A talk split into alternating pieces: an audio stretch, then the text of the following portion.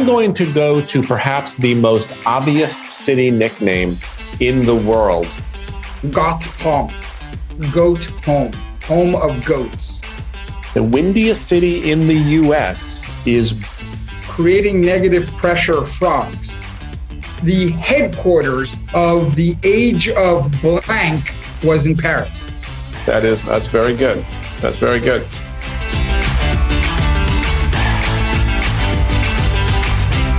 Ladies and gentlemen, welcome to the latest edition of Smart Drivel. Kurt would normally be talking, but unfortunately, he just bashed his teeth into the microphone. I think I have blood coming out of my gums. It was like you were trying to crawl into the ears of our listeners, which is very creepy. I'm Jon Ellenthal, your co host of Smart Drivel. And who are you? Well, I'm Kurt Schneider, your other co host. And Kurt, what are we going to discuss today?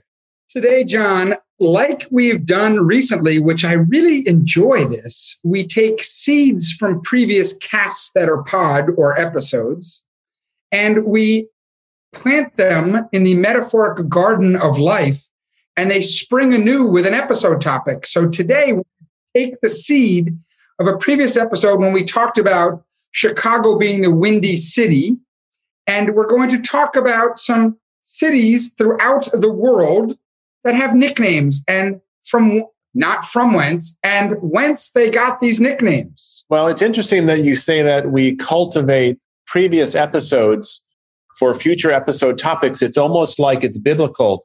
One episode begets another episode. Reap what you sow, baby. Would you like to jump in, Kurt? Dublin, Ireland. Dublin. Did It's you read called- The Dubliners by James Joyce? It's yes, I did. I, here's where you and I are different. I was assigned The Dubliners by James Joyce, but made no attempt to read it. I think I was too, and I'm not sure I read it. All right. I did read Portrait of the Artist as a Young Man. Okay. Dublin. You said Dublin. Its nickname is the Fair City. Oh, very nice. And You fair think- can mean a lot of things. What does it mean here? Well, they're not sort of ecumenical in their approach to life. So it's not fair that way. I think it means like a nice city, nice to look at. But it comes, Jon, solely from a song. Oh, cool. The song is Molly, Molly Malone, and that's where it Oh. gets its nickname. You know the song. I do know the song. We're going to sing it. You ready?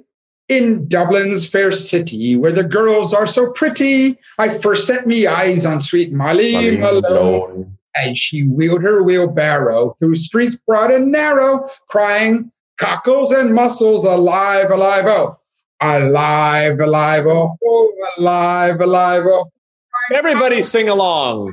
alive, alive, oh. I could keep going, but So, what's the song? You take the high road, I'll take the low road, and I'll be in Dublin before you. if it's You know what that song is about? Going to Dublin, I bet. So that's how Dublin got the nickname the Fair City. And I think it is a fair city. It's beautiful. It's nice. It's wonderful. It fits. Excellent. Well, I like that it was inspired by a song. It's a great song, Molly Malone. I've not been to Dublin. I've been elsewhere in Ireland, but not to Dublin. I've been to County Cork and Dingle, I the know. Dingle Peninsula. You went on your honeymoon. You told us that you had your Guinness and you weren't sure about it and you loved it. But I remember driving around the Dingle Peninsula and I was trying to keep the car on the road because, of course, they drive on the other side of the street. And some of the seascapes are quite dramatic. And you want to pay careful attention because sometimes there'll be like a sheep in the road. And my wife said, Hey, that's where the Spanish Armada went down. And I just took her word for it. 1588. Exactly. 1588. Spain was top of the world then, and then they weren't. Wasn't that that famous admiral Lord Nelson, yes. Who is famous for some expression where he didn't look, he only looked with one eye? Yeah. So uh, he turned a blind eye. all of our episodes actually fit together into one beautiful tapestry. Yes. Like the Bayeux Tapestry. By the way, I saw a documentary last night on William the Conqueror. It was not a good documentary, but it did his conquering in the Battle of Hastings 1066 did beget the Bayeux Tapestry, which is one of the most beautiful pieces of art and history we have. Was William the Conqueror related to William of Orange? Not even close. Do you know that the founder of the state of Connecticut, his last name was Hooker. He came from Massachusetts. T.J. Hooker. It was not T.J. Hooker. And he wanted to be so open to everyone and freedom. And he therefore he started the first constitution, which is why Connecticut is called the Constitution State. And one of his direct descendants, T.J. Hooker. J.P. Morgan. And I think, therefore, he was sort of starting the whole Greenwich hedge fund thing a few hundred years ago. Yes, that's exactly what he was anticipating. So I'm going to go to perhaps the most obvious city nickname in the world, but I'm going to tell you something about it that I think you're going to be glad to know. Denver, Colorado is, of course, known as the Mile High City. Hey, okay, we can move on because we understand why. Well, in this case, it is a literal statement about the number of feet above sea level that Denver is. And how many how many feet are in a mile, Kurt? This is a test. 5,800. You got a couple of those numbers right. 5,836. That will be your last guess because you're not getting 5,860. Okay, I'm going to give you the answer. No problem. You rest, okay? 5,280. Damn. And I wanted to know exactly how many feet above sea level it is. Denver is. Maybe it was like 6,000 or maybe it was like 5,000, but they were like, hey, that's close enough. I was surprised and delighted to learn that the 13th step at the Colorado State Capitol building is exactly 5,280 feet above sea level. We got some bona fide truth in advertising going there, Kurt. The 13th step, exactly a mile high. How about that? Now, you're a baseball fan.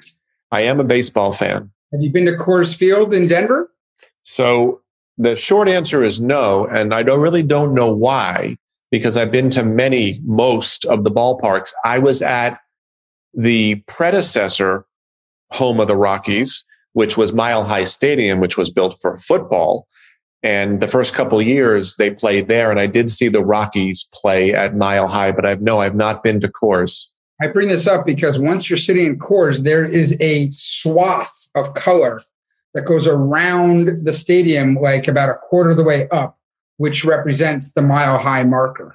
Ah, very nice. So they take it seriously and they're prepared to put their money where their mouth is, and they back it up in Denver. It is indeed a mile high city. We're going to find that other cities have nicknames that don't that are not quite as logical as Denver is. So I say Denver for later comparative purposes. It's a baseline, Kurt. It's a mile high baseline. So, And you mentioned baseball, which is a baseline too. Of course, basketball has a baseline as well, but none of this is germane to the topic. and Ty Cobb was known as the Georgia Peach. Yes, which is ironic because he did not have a peachy disposition. But Georgia's the peach state. I understand, and he was from Georgia, but there was nothing peachy about Ty Cobb's interpersonal skills. But Atlanta's hot Atlanta. Uh, I- if I lived there, or if I just couldn't say that, it's like saying it's like calling San Francisco Frisco. It's just not right. Or we're calling Chicago Chi-Town. I cannot believe that a self-respecting resident of that area would refer to Chicago as Chi-Town, and therefore, I don't think the rest of us should. There you have it. You're a little stronger than I am. You know, I don't have opinions like you do, but that's okay. How about this one, Jon? New York City. Yes, I've heard of it. I'm not going to talk about the Big Apple. The Big Apple came because some guy who was writing about horse racing was talking about if you win a race, you're going to win the Big Apple, and it just kind of stuck. Can I stop you there for a second? I just want to I just want to recap what I just heard. I'm not going to talk about the Big Apple. Here's where the Big Apple came from. Okay, now back to you, Kurt. Because I had to sort of get that out of the way. Okay, there was no need to say I'm not going to talk about it. You could have just talked about it. I'm talking about Gotham City. Ooh, even better. Basically, it's pretty easy. Comes from Old English, could be Dutch too. Gotham, goat home, home of goats. I have yeah, I have never seen a goat in New York City, Kurt. Were you around when it was founded? I was not, but I'm just telling you that we still refer to it as Gotham City. Uh, Yet, goatless. Uh, you've not been to the Indian restaurants I've been to. Oh my! so anyway, goat home, Gotham. It's goat not, home. It's not. It's not Batman or something like that. But it sounds like it could just be a guy in a bar with an accent saying "Go home." You know, there are some other names where they came from um, a bar. You want to tell us now? Well, there was one that I read about at some town in Arkansas, and it's called something like Sucking Toad. And that's the name of the town because all the residents would go to a bar and just get drunk all the time, and they looked like sucking toads at the bar. You know that a lot of cities have, have sort of sister cities elsewhere in the world. What do you think the sister city is to sucking toads? I would, I know exactly what it is creating negative pressure frogs. God. And what country is that in, Kurt? so I mentioned Chicago and the inappropriateness of using monikers like Chi Town, which must be abhorrent to Chicago city dwellers. Chicago, of course, is known as the Windy City. And its origin story or the origin of its nickname has nothing to do with the straightforwardness of Denver, Colorado. Most people, of course, think that Chicago is named the Windy City because it sits on Lake Michigan and there is a lot of wind. That is not the case. It is the case that there was a common perception in the 18, 1900s that the residents and politicians of Chicago were basically windbags. And at one point, like 1890, Chicago and New York were competing to host the World's Fair, I think like three years later. And a columnist for the New York Sun said that no one should listen to the nonsensical claims of that windy city. Yep. And therefore, we get Windy City. Now, just like I looked up the elevation above sea level of Denver, I was curious where does Chicago rank among America's windiest cities? Would you like to give us a guess, Kurt? 37. It is the 12th windiest city. So that by itself disqualifies it from being known as the Windy City. The windiest city of them all? Care to? 11 above would get pissed off at them. The windiest city of all would be Miami. The windiest city in the U.S. is Boston you know, or should I say Beantown? That's why they're the windiest city. that's very good. Number two is Oklahoma City. Number three is Buffalo. The least windiest city in the U.S., Phoenix. I've spent years in Phoenix and there ain't no wind. So I get that. You know, there's the expression for New York, you know, if you can make it there, you can make it anywhere. And my family years ago came across this blooper reel of game show bloopers and I don't know if it was match game or family. It was one of those popular games. They said to the contestant, name the city. If you can make it there, you can make it anywhere. And this nice little old lady said, Phoenix. hey, man, if you can make it in Phoenix, it's rough, especially back then. Yeah, I mean, you're going to kick ass in Tucson if you can make it in Phoenix. Man, oh man, you know, the good thing Chicago did host that World's Fair, they won it because we got two things out of it. Three things. One, we got the first skyscraper in the US. Two, we got the Ferris wheel. So Ooh. in the World's Fair, right before the 1891 or 93 fair, it was Paris in 1886. And of course, they had the Eiffel Tower, which is what they did. And so we needed to come up with something like it. And this guy in Pittsburgh, who was an iron and steel dude, made a, his last name was Ferris. And he made the first Ferris wheel, and that was debuted at the World's Fair. I think ice cream was also debuted in that World's Fair. And you get the book, Devil in the White City, which is about the first serial killer in America who would lure these women from the Midwest into his hotel. And you know what? If I were at the top of a Ferris wheel, particularly the first Ferris wheel ever made, I'd be pretty happy that Chicago is not really a windy city. Yeah, good point. You mentioned Paris. Do you know more about Paris, Kurt? So, Paris, of course, is the city of lights. Yes. And we've always known that. And really, there's two reasons. One Reason number one gets to your mile high thing. They were an early adopter of gas lighting. And so the city. You mean gas lighting, two words, not gas lighting. Exactly. Okay. Not the movie Gaslighting. They, you know, after Haussmann redid the city and laid it out. Uh, you know what they called Haussmann? The Attila of the straight line, because that's how he laid out Paris with these perfectly straight lines. Why the Attila? Because he just was sort of maniacal about these straight lines. Was Attila the Hun maniacal? I think he was sort of ogreish, not like Shrek ogreish, less less friendly. Why do they call him the ogre of the straight lines? Attila has a little bit more gravitas, which is your favorite podcast word, oh. other than gin.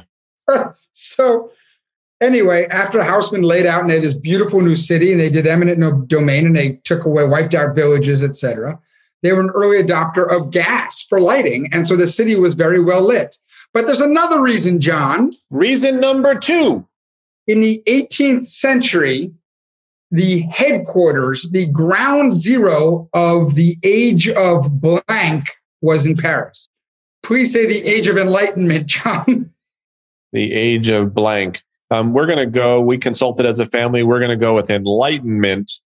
Not Phoenix? Not Phoenix, even though one family member wanted to say sweet tarts. The age of enlightenment was headquartered in basically in Paris. Well, that's kind of cool. I mean, that's a good backstory, Kurt. That's got that's got some real Attila like oomph to it, don't you think? Yeah. So there you go. I am going to continue two smart drivel traditions with my next entry, Kurt. Excellent. Number one is I'm going to mention something that we mentioned in an episode a long time ago. But since neither you nor I remember what we said about it, there's no reason to believe our listeners would. And number two, I actually forgot what number two is. So number two might be the tradition of forgetting things, as it turns out. so I'm going to talk about Philadelphia, both because my wife is a native of Philadelphia and because I like things that originated in Greek. I'm sort of a classic civilizations guy. So and like Denver, there is a pretty darn straightforward explanation. And there's something soothing, I think. There's something right about it for me when there's like a good reason and the reason makes sense. So, Philadelphia, the name Philadelphia, which we should mention the nickname, of course, is it is the city of brotherly love, which confuses a lot of people because it can get a bit rough in parts of Philadelphia. Philadelphia in Greek literally means brotherly love. Which is why it's not and shouldn't be a nickname. Yeah, it's actually its name. You're right. Subtitle. But I think the translation into English, City of Brotherly Love, gives it nickname qualities, but it's Philo Adelphos. Right. Brotherly love. And I love Philo with spankopetita. Spanko spankopita. What, what's that great Greek dish? Is that with like spinach and phyllo dough? in philo dough. Yeah, yeah, I love it. Love it. Philo, love. All right. Well, I'm going to have fun with this and stay in America. And I'm going to stay with P, but we're not going alliteration. So it's not going to be like Phoenix and Philadelphia. You're Peoria, Illinois. Which is smack dab in the middle of America. That's why marketers always say, will it play in Peoria? Because you want to know that was like, that used to be like middle America would this product, would this act, would this content, would this ad, would this song play in Peoria? Because Peoria was smack dab in the middle. And if it would play there, because we have this coastal sort of ethnocentrism going on. I would proffer that not only was it its perfectly central location, but I think the fact that it starts with P allows us to say play in Peoria. And who doesn't love to alliterate on a nice Saturday afternoon? So Port, a Saturday sunset. So tell us about Portland, Kurt. Well, first tell us which Portland you're talking about. Not Portland, Maine. I love Portland, Maine. Which is a port right on the land. And Portland, Oregon, Jon. Yes, sir. For you sports fans, we all know it, and now it's taken on the whole city's taking this on. It's called Rip City. And if you watch the Portland Trailblazers, they talk about Rip City and the, they wear jerseys that say Rip City and the court says Rip City. And you go to a game there and you say, Rip City, why is Portland, Oregon called Rip City? It stems from 1970. There was a commentator for the Portland Trailblazers by the name of Bill Schonely. And there was a big game, and the Portland Trailblazers were new, and they were trying to do in basketball, they were trying to do, you know, make their way. And Jim Barnett sank a game tying shot. And Bill spontaneously yelled, Rip City, all right. And it stuck. So that was the early 70s. What year did Bill Walton lead them to the NBA championship? 77. 77. Can I add a bit of a. Per- no, I think it was 77. Can I add a bit of a personal note to your discussion of Rip City? Rip away, baby. By the way, there is a beautiful rose garden in Portland, Oregon. If you have a chance to visit, I actually saw a concert there. It's a great place for a concert. And when they built their latest arena, they call it the Trailblazers play at the Rose Garden yeah. In honor of that. So my sister in law, Sharon, was the vice president of marketing for the Portland Trailblazers at one point a bunch of years ago, probably 20 some odd years ago.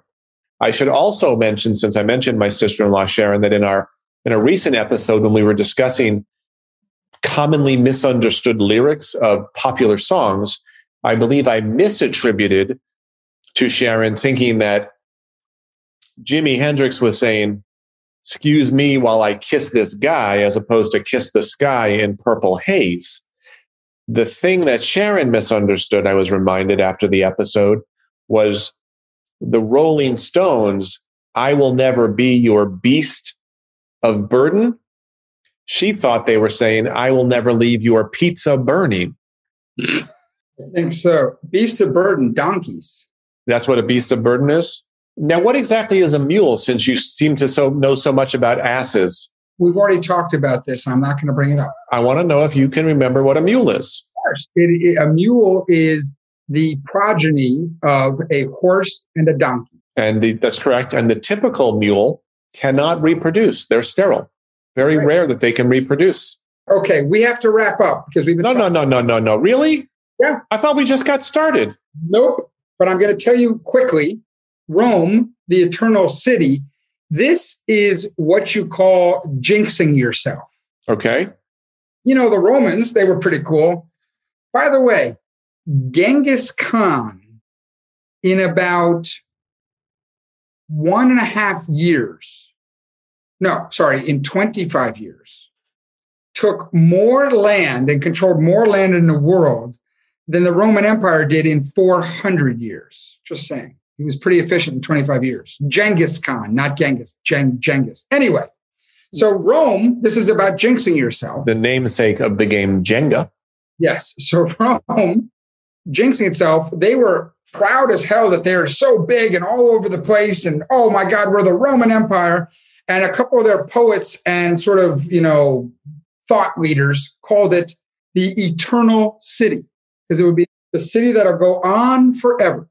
Yeah, other than the fact that it won't, it's really a beautiful thought because nothing, of course, goes on forever, except perhaps this podcast, because I'm not going to let it end. Very quickly, did you ever wonder why New Orleans is called the Big Easy? You have wondered or you haven't, Kurt? I kind of know. Okay, well, I'd like to share with our listeners that back in the 1960s, there was a gossip columnist who compared the easygoing nature of New Orleans to the hustle and bustle of Gotham City. New York. And obviously, the relationship between music, jazz specifically in New Orleans, is indelible and inviolable. And it, the Big Easy refers to the fact that it was really easy for an aspiring musician to make a living in New Orleans. I believe there was a music hall in New Orleans called in the early 1900s called the Big Easy, but it really wasn't until the 1960s when this column was written that it became sort of took on, it sort of grew roots sort of like that critic in LA in the late 60s who said Hollywood is the only place where you can die of encouragement. that is um, that's very good. That's very good. All right, Kurt. Well, this was fun. Share the podcast with your friends. We need more dribblers out there. So please share the podcast. Kurt and I will be back next week with a brand new episode of Smart Drivel. Until then, we hope your week is filled with Smart Drivel. Goodbye, everybody. Ciao.